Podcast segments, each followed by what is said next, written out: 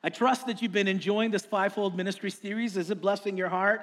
Is it challenging you? Is it speaking to your life? That's the goal. We want to see the gifts of God that are deposited in your life. We want to see those come uh, and be exercised, discovered, and we want to empower you as the local church then to use those gifts to be a blessing. And Jesus has given you these fivefold gifts. It's in the body today. Whether you know it or not, it's there. For some, it's dormant. For others, it's active. And we just want to speak life over that gift in this place and fan it into flame so that you can be used of the Lord to be fruitful and, and, and powerful uh, in the power of the Spirit. And so we continue in this series today, and we're focusing on the ministry of shepherds. Our scripture comes from Acts twenty, verses twenty-eight to thirty-one. I'm going to invite you to stand in honor of the reading of God's word. Acts twenty, verses twenty-eight to thirty-one. The scripture is on the screen behind me. Would you read together with me in one voice? Keep watch over yourselves and all the flock of which the Holy Spirit has been made you overseers. Be shepherds of the church of God, which he bought with his own blood.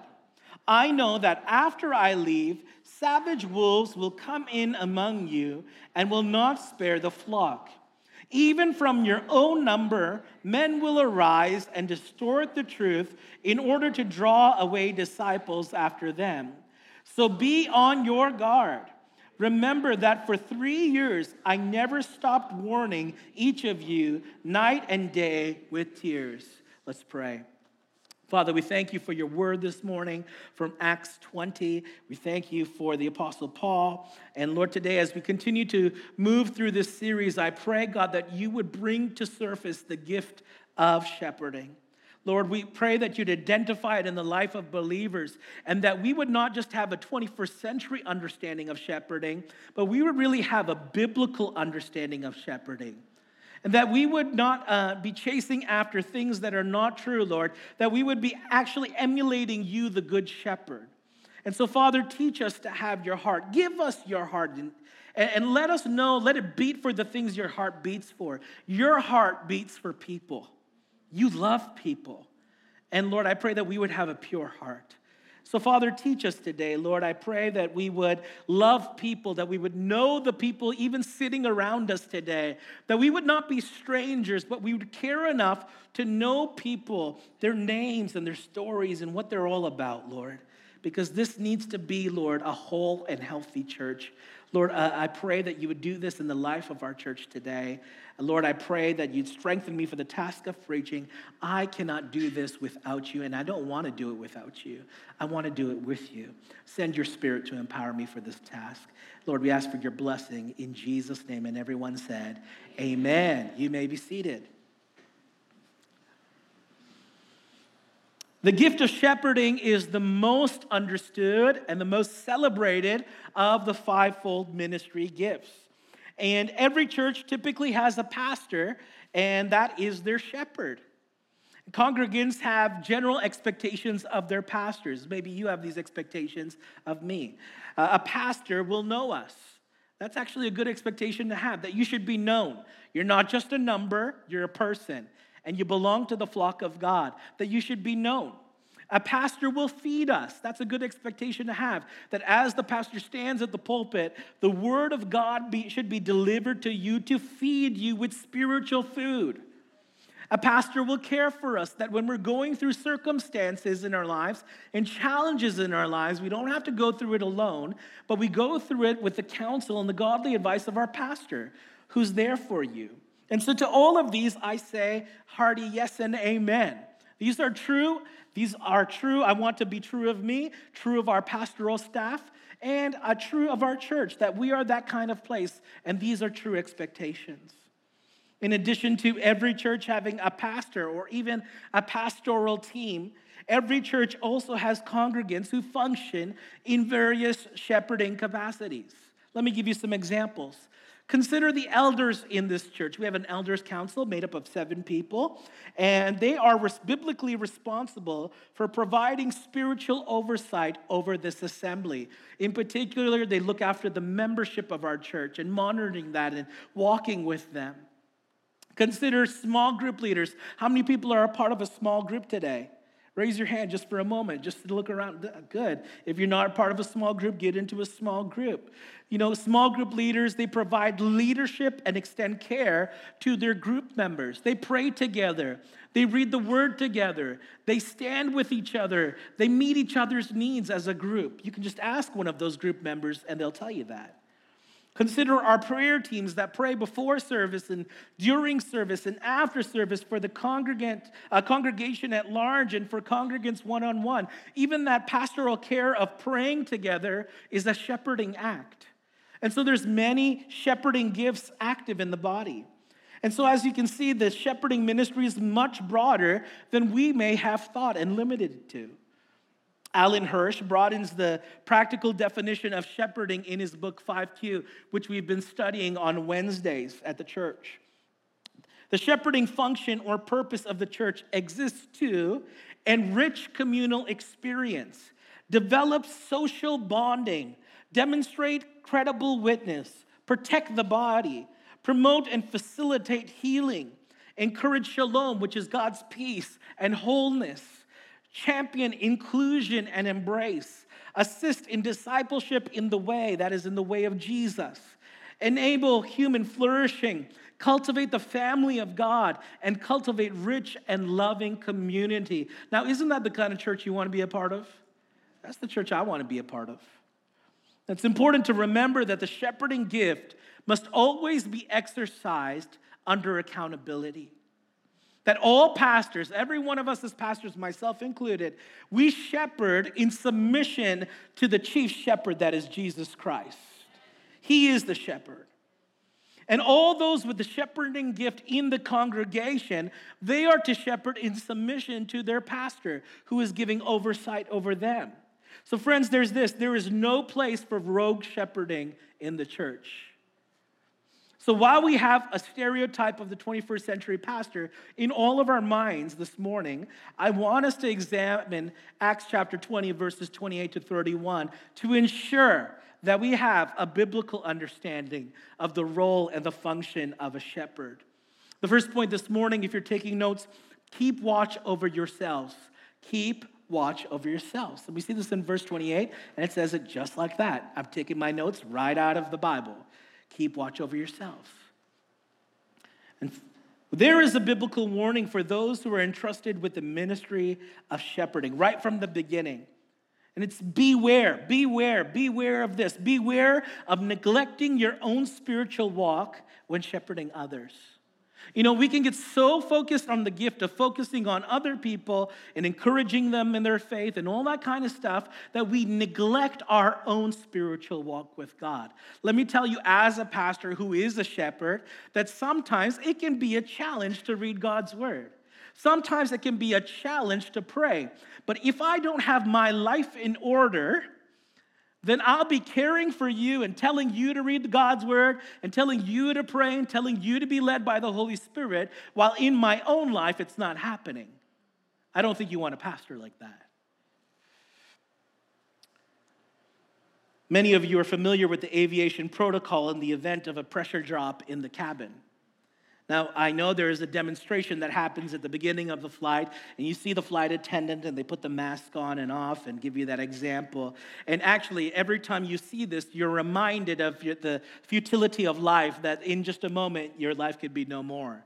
But, uh, you know, it's our worst nightmare. We don't want it to happen, so we pay attention. Should oxygen masks fall from above, you are to put your own mask on before you assist someone else with their mask. And it's not about being selfish, but it's about personal responsibility, isn't it? That the longer you are unmasked in that difficult situation, the more susceptible you are to shortness of breath, which can lead to passing out, which will mean that you're of no use and no help for anyone. And this is much more than an encouragement for self-care. It is keeping watch over oneself. In First Timothy chapter four, verse sixteen, the Apostle Paul, he instructed this young pastor named Timothy, and he said, watch your life and doctrine closely. Persevere in them, because if you do, you will save both yourself and your hearers. Did you notice that? It didn't just say you will save your hearers. It said you will save yourself. and your hearers. How can we tell others what to do when we ourselves do not do it? Friends, that's called being hypocritical, and no one likes a hypocrite. If we do not watch over ourselves, how can we expect those we minister to to then watch over themselves? And, and so, friends, this is called being accountable. We all have to give an account for the way we live, for the way we conduct ourselves, for what we believe. You know, there are two words in theology. One is orthodoxy, and the other one is orthopraxy. Orthodoxy means basically what the scripture said when it said, watch your doctrine closely. That's what orthodoxy is. Watch, make sure you have right belief. Make sure that you watch your doctrine closely. And then orthopraxy means to watch your life closely. It's not one or the other. It's actually orthodoxy and orthopraxy. It's doctrine and life. It's both and. You know, Satan, he strategically strikes those who have the capacity to shepherd. And they are not exempt from attack, but they are specifically targeted by Satan because of their desire to provide spiritual care to many people. And in a prophetic word given through the prophet Zechariah, the Lord said in Zechariah thirteen, verse seven, strike the shepherd and the sheep will be scattered. Strike the shepherd and the sheep will be scattered. And this verse was later quoted by Jesus concerning himself in Matthew twenty-six, thirty-one. And then he fulfilled it in Matthew twenty-six, verse fifty-six. You know what happened? Jesus was arrested. And what happened to all the disciples? They scattered. This is not only true of pastors, but it's true of anyone with the ministry of shepherding. By striking the one, the impact is felt by many. So no matter how gifted you are, we celebrate the gift of God in you, the gift of shepherding, but it's important that we first tend to our own walk with God and our own thoughts about God before we go tell people how to walk and how to think. Amen? Now, I'm not saying that you have to be perfect, and that's the challenge here. I'm not saying you have to have it all together because you'll never have it all together. Here's the reality that as we tend to ourselves, as we watch our life, as we watch our doctrine, at the same time, we encourage other people to watch their life and their doctrine. Secondly, today, keep watch over all the flock. Keep watch over all the flock. This is in the second half of verse twenty-eight. The scripture says, keep watch over all the flock of which the Holy Spirit has made you overseers. Be shepherds of the church of God, which he bought with his own blood. You know, while this verse is often used as a charge to pastors, to those who are in positions of oversight, those with a shepherding gift are to be mainly concerned with two things, the health and the safety of the church, of the flock. And we must be very clear that these people are basically the health and safety department of every church.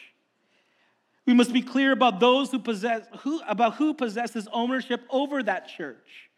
You know, the church, as the pastor, I can say, oh, this is my church. My church is W P A. Now, I can say that in a, in a simple way, like I attend W P A or I work at W P A.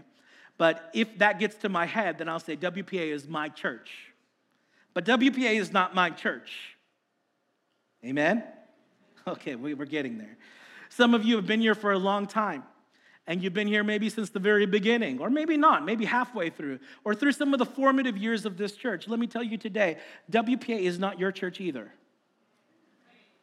It's okay, you might hate me later. You can throw stones later at me, but you know what? It's okay. Nobody brought their tomatoes today, so. Here's the reality. W P A is not my church, it's not your church, it's God's church. Okay, that's the truth. God forbid we ever get into an entitlement mindset where we think it's ours and not his. And so what do we do? We understand that the, this is the church of God. It belongs to God. You know why? You and I never shed any blood for the people we shepherd. You didn't go to the cross. I didn't go to the cross for these people. Jesus did. Therefore, it's his possession, not mine, not yours. And shepherds do not own that. We don't own anything. We provide oversight over God's things. It's a delegated authority. It's not a owning, it's not an ownership. It's delegated oversight. For to keep watch over all the flock, we need to actually know the people, the individual sheep that compose God's flock. We actually need to know who they are. Alan Hirsch suggests this: to be a good shepherd in any reasonable sense of the word would be to know all the names and the stories of the people in one's immediate care. Now, I, I got to be honest with you. This is a challenge for me. This church has grown to be about twelve hundred people. It is getting more and more difficult for me as a pastor to know each and every one of your names. So first of all, you need to have grace. If I've ever botched your name, I ask for your forgiveness. Okay, if in a moment I can't recall your name, myself and the pastors here, please be gracious to us because there's many people to know. And we shepherd a large, very large flock. Now, between myself, Pastor Kim and Paul, and the pastors, I think we can figure out, we know who everybody is. And we can collaborate and triangulate together, and we figure it out. We know who everybody is. But on our own, sometimes it's tough. But here's the thing. We actually want to know your names. More than your names, we don't want to just know your names. We want to know your stories. That's important because you want to tell your story, and actually, we want to hear your story. Because when we share stories and swap stories, we hear how God intercepted your life and what difference he'd make and what giftings he put in you. And then we know how to lead you forward. It's crucial to know your story because your story is a God story. You know, all ceases to be all when one goes missing. It's so hard in a church this size to keep track of everybody. It's not like I can stand here and take attendance on Sunday morning. Okay, great. Pastor Sharon, check. You know, great. I, I can't just go through that. That's not what it's about here.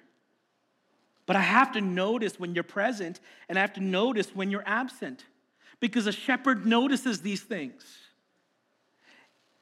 In Matthew eighteen, twelve to fourteen, Jesus spoke about the value of sheep and the flock. He says this, what do you think? If a man owns a hundred sheep and one of them wanders away, will he not leave the ninety-nine on the hills and go look for the one that wandered off? And if he finds it, truly I tell you, he is happier about that one sheep than about the ninety-nine that did not wander off. In the same way, your Father in heaven is not willing that any of these little ones should perish. Man, what a God. What a shepherd. You know, by perish, Jesus means that those individuals who were once among us have wandered from us. When they wander from us, there is a drift from the faith. You know, it's not negligent to leave the flock in search for the lost sheep. It's actually diligent because there's great value on the individual sheep. And so to do so is to have a shepherd's heart, which is the very heart of Jesus, the shepherd. You know, if we're going to keep watch over all the flock, then we also need to feed and care for God's flock. In other words, you need to eat well. You need to be taken care of well. In John twenty-one, verse fifteen to seventeen, it was the resurrected Jesus who commissioned Peter to a ministry of shepherding. When they had finished eating, Jesus said to Simon Peter, Simon, son of John, do you love me more than these? Yes, Lord, he said, you know that I love you. Jesus said, feed my lambs. Again, Jesus said, Simon, son of John, do you love me? And he answered, yes, Lord, you know that I love you. And Jesus said, take care of my sheep. The third time he said to him, Simon, son of John, do you love me? And Peter was hurt because Jesus asked him the third time. You can just imagine back to Peter's story, denying Jesus three times. Do you love me? He said. Uh, do you love me? He said, Lord, you know all things. You know that I love you. And Jesus said, feed my sheep. You know, the key to understanding the scripture is the very beginning of verse fifteen, where it says, after they had finished eating. I think that's the most important part of that scripture right there. After they finished, they ate together. You know, Peter was a sheep himself. He was one of the twelve disciples of Jesus, and he and the other disciples had been fed by Jesus through the miraculous catch of fish. And knowing that the ascension was near, the questions Jesus asked helped determine Peter's readiness to continue his ministry in his absence. Basically, he's asking Peter, Peter, are you ready? Are you ready? Have I fed you enough that you know how to feed others? Jesus said, feed my lambs. He was referring specifically to those who were young in the faith. You know, that distinction between the lambs differing from sheep, that they are less than one year old. A lamb is less than one year old. And when Jesus said, take care of my sheep, he was emphasizing the role and responsibility of oversight from the shepherd over the sheep. Like tend to them, care for them, keep them together. Because sheep need a shepherd. And when Jesus said, feed my sheep, he was emphasizing the feeding of all sheep. It's not just the young lambs who need shepherding. All sheep, regardless of their age, regardless of their stage, depend on a shepherd in order to be fed. So to those with a shepherding gift and ministry, friends, you show God that you love him when you feed and you take care of his lambs and his sheep. Thirdly, today, keep watch for the wolves. Keep watch for the wolves. Verses twenty-nine to thirty-one. Scripture says, I know that after I leave, savage wolves will come in among you and will not spare the flock. Even from your own number, men will arise and distort the truth in order to draw away disciples after them. So be on your guard! Exclamation mark. The Apostle Paul, he prepared these shepherds by heightening their awareness to the external and internal tra- threats that can put a flock in danger. And shepherds have this responsibility to protect the flock and to stay on guard. That is the duty of the shepherd. But in First Corinthians thirteen, verse seven, in that famous love chapter, we find the Apostle Paul teaching this: love always protects. You will protect what you love. If you don't love people, you won't protect people. But if you love people with Christ's love, even though you're not related to them, even though you don't really know them, but if you love them, you will protect them. First Corinthians sixteen, thirteen to fourteen, the Apostle Paul, he admonished this: be on your guard. Exactly what we read in Acts twenty, thirty-one. Be on your guard, stand firm in the faith, be courageous, be strong. A little bit of Joshua in there, and do everything in love. Everything in love, because love protects. As we read Acts twenty, twenty-nine to thirty-one, we notice that the sheep and the wolves represented are both literal and figurative. They're both real-life examples, and they're pictures of what a pastor or a shepherding gift looks like. Look at the two biblical shepherds who fought off wolves. The first is David. David was a good shepherd. The Bible says in First Samuel seventeen, thirty-four to thirty-five, but David said to Saul, your servant has been keeping his father's sheep. And when a lion or a bear came and carried off a sheep from the flock, I went after it, I struck it, I rescued the sheep from its mouth, and when it turned on me, I seized it by its hair, struck it, and killed it. I mean, this guy is a real-life hero. This guy is Hulk.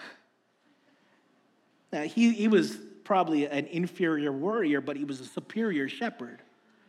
This guy had shepherding down to a science, to an art. You know, he had overcome his fears at a young age by guarding and protecting the father's flock, by chasing and seize, uh, seizing and striking and killing lions and bears, no tigers, oh my. You know, it's quite the resume. Imagine you're writing your resume. Killed five lions. Not so bad, eh? You should hire me. I'm pretty strong. Grabbed it by its hair. I mean, all the tales to tell. You're probably wondering, hey, Pastor, you know, we see the lions and bears, but we don't see the wolves. What happened to the wolves? This is all about wolves. You're trying to prove your point about wolves. You know, many commentators believe that the wolves were an endangered species in that area, possibly because of this, because of the, perfect, the protective efforts of the shepherds. that there were so many shepherds who were like David, who were doing such a good job that they were killing wolves, that there were so few wolves left. You know, if shepherds were doing their jobs and sheep were the main diet of lions and bears, then you see the problem, scarcity of wolves. You know, when a wild animal attacked the flock, David went after it. He just didn't play defense and protect. He went after it and killed it. When a wild animal turned on him, oh, then he really killed it, because it meant his life. And if he was not able to protect the flock, who would protect the flock? You know, to guard and protect me, means to eliminate the threat altogether. That's what we should do as, as shepherds. We should eliminate the threat altogether. And that requires what? Doing some spiritual warfare. Means fighting a little bit with the giants and the enemies in our lives. You notice that David wasn't afraid, right? Why was he not afraid when he walked up to Goliath? He had trained all his life to not be afraid. He wasn't afraid of lions. He wasn't afraid of bears. He wasn't afraid of Goliath. No fear.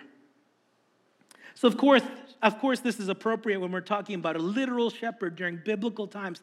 But what about the role of a shepherd taken figuratively, and the threat is a person and not an animal? Now, we don't go kill, we, we, it's permissible to kill an animal. It's not permissible to kill a human being. So this is not like go kill them, right?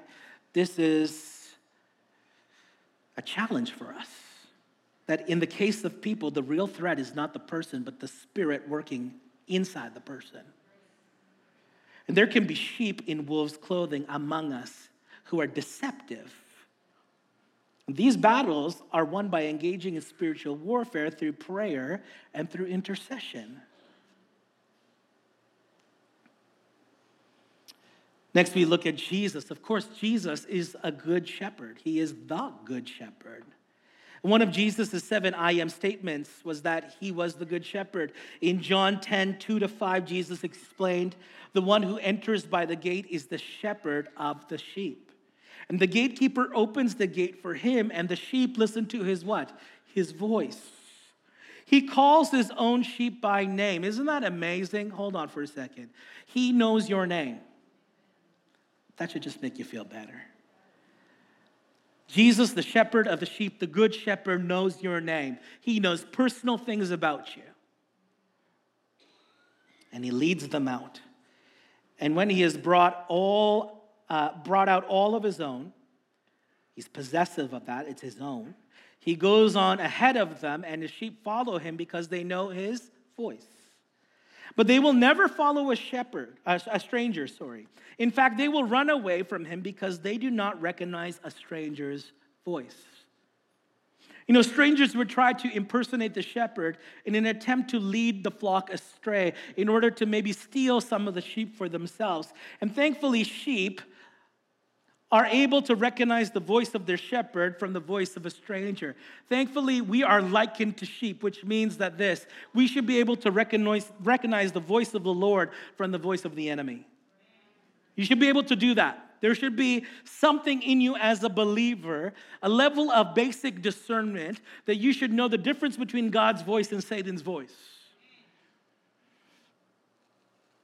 And this is good news. Nevertheless, a stranger still poses a threat because he or she can scatter the flock. Yes, the flock might not follow the stranger, but when the stranger comes, the flock scatters. The shepherd would have to go to and fro to regather the sheep again and bring them back to be a flock again. You know, when the role of the shepherd is taken figuratively, the body of Christ is always at risk, because from time to time, strangers who act like shepherds arise to distort the truth in order to draw sheep away from their flock. And these people, we as pastors, we call them sheep stealers. Let me tell you, in this church, in the seven years I've been here, there have been many sheep stealers. I'll be honest with you. I've seen them, I've met them, I've talked to them, I've told some to leave, because they're a danger and a threat to this church. I want you to know, if somebody comes up to you and they say, hey, I'm Pastor so-and-so, I, I want that. I want your antenna to be up and for that to be a red flag. If you've never seen them at our church, if they've never stood on this platform and spoken the word of God to you and prayed for you, be, just be alert, be alert, be aware, be on guard. Yes, they may have some credentials, and yes, they might have a business card, my friends, but it's easy to print a business card, and it's easy to get credentials today. Be aware. Let me know so I can deal with it. But there might be many people who would come and who would say, hey, come on out to this. Come, come follow me. Come to this Bible study that I'm leading. You know what they're doing? They're dividing the flock. Be alert, be on guard. We are your shepherds, and we care for you. We watch over you, just as Jesus watches over us. Jesus combated this in John ten, eleven to thirteen, when he said these words, I am the good shepherd. The good shepherd lays down his life for the sheep. And the hired hand is not the shepherd and does not own the sheep. So when he sees the wolf coming, he abandons the sheep and runs away. Then the wolf attacks the flock and scatters it. And the man runs away because he is the hired hand and cares nothing for the sheep. The question is this, are we hirelings or are we shepherds? Do we care for God's sheep enough to stay with them rather than abandon them when the wolves will come? And here's the thing, the wolves will come. That's actually the promise of Scripture. They're coming, but you need to be a shepherd enough to ward them away, to destroy them, to get rid of them. Friends, that is the difference between a good shepherd and a bad shepherd. You know, Satan is that big bad wolf who comes to steal, kill, and destroy. But the good shepherd, Jesus, laid down his life for his sheep on the cross. And in doing so, he delivered a beating upon that big bad wolf that he'll never forget it. And we shepherds who have the gift of shepherding, we imitate the good shepherd. We need to guard and protect one another at all costs. You know, we are each other's bro- we are our brothers and sisters' keeper. That's true. You might not be my biological brother or sister, but in the spirit, you're my spiritual brother and sister. We need to protect one another. You need to watch out for each other. And that is why we want this church to become such a tight-knit church that even though it's so large and though it has two services, the reason why we host events like the Koinonia event is so that we actually learn how to fellowship with each other and we get to know each other and know each other's names and stories because we do life together. The worship team returns to the stage. We conclude this morning. And as we end, I want to I want the Apostle Peter to have the last word today on shepherding. And while these verses are addressed to the elders, I, I still think there's some general principles for those who have a shepherding gift. And, and once again, that gift is distributed in this room among you and people at home. In First Peter chapter five, verses two to four, we read, be shepherds of God's flock that is under your care. And watch over them, not because you must, but because you are willing. As God wants you to be. Not pursuing dishonest gain, but eager to serve. Not lording it over those entrusted to you, but being, but by being examples to the flock. And when the chief shepherd appears, oh, he will appear. You will receive the crown of glory that will never fade away. Why do we shepherd? Because there's a crown of glory coming our way. There's no earthly rewards, friends. I know shepherding can be actually hard work because there's very little earthly reward. But it's not about the rewards. It's about the eternal ramifications of what we do now. You know, in this passage, we find three nots. Not because you must. Not out of compulsion or force, that somebody's forcing you to do this. Not pursuing dishonest gain. Not doing it so that you can get a side benefit. Not lording it over others. Not because you want power over people. In other words, shepherd from a pure heart. And then in this passage, we also find three buts. It says, but because you are willing. Because you're willing means because it gives you joy. Because you're willing to do it. But, but eager to serve. Why? Because you're gifted in it. But being examples. Because it's not about how great you are. It's about how you can serve people by being humble. And when you do that, my friends, you shepherd from a loving heart. God wants you to shepherd with a loving heart and a pure heart. I'll tell you this, I'm grateful to be your pastor. It's a joy. So thankful for the years we share together, the years to come. Uh, I love being the shepherd of this church. It's an honor. It's a, it's a wonderful privilege. I'm grateful for a pastoral team. I, I love the fact that we have many pastors at our church. They are your shepherds as well. They serve under my oversight, but they are your shepherds. Listen to them, hear them out. If they're saying something to you, take it, consider it. But to be a healthy and safe church, my friends, we need those with the gift of shepherding to shepherd well. We need you to identify the giftings in your life.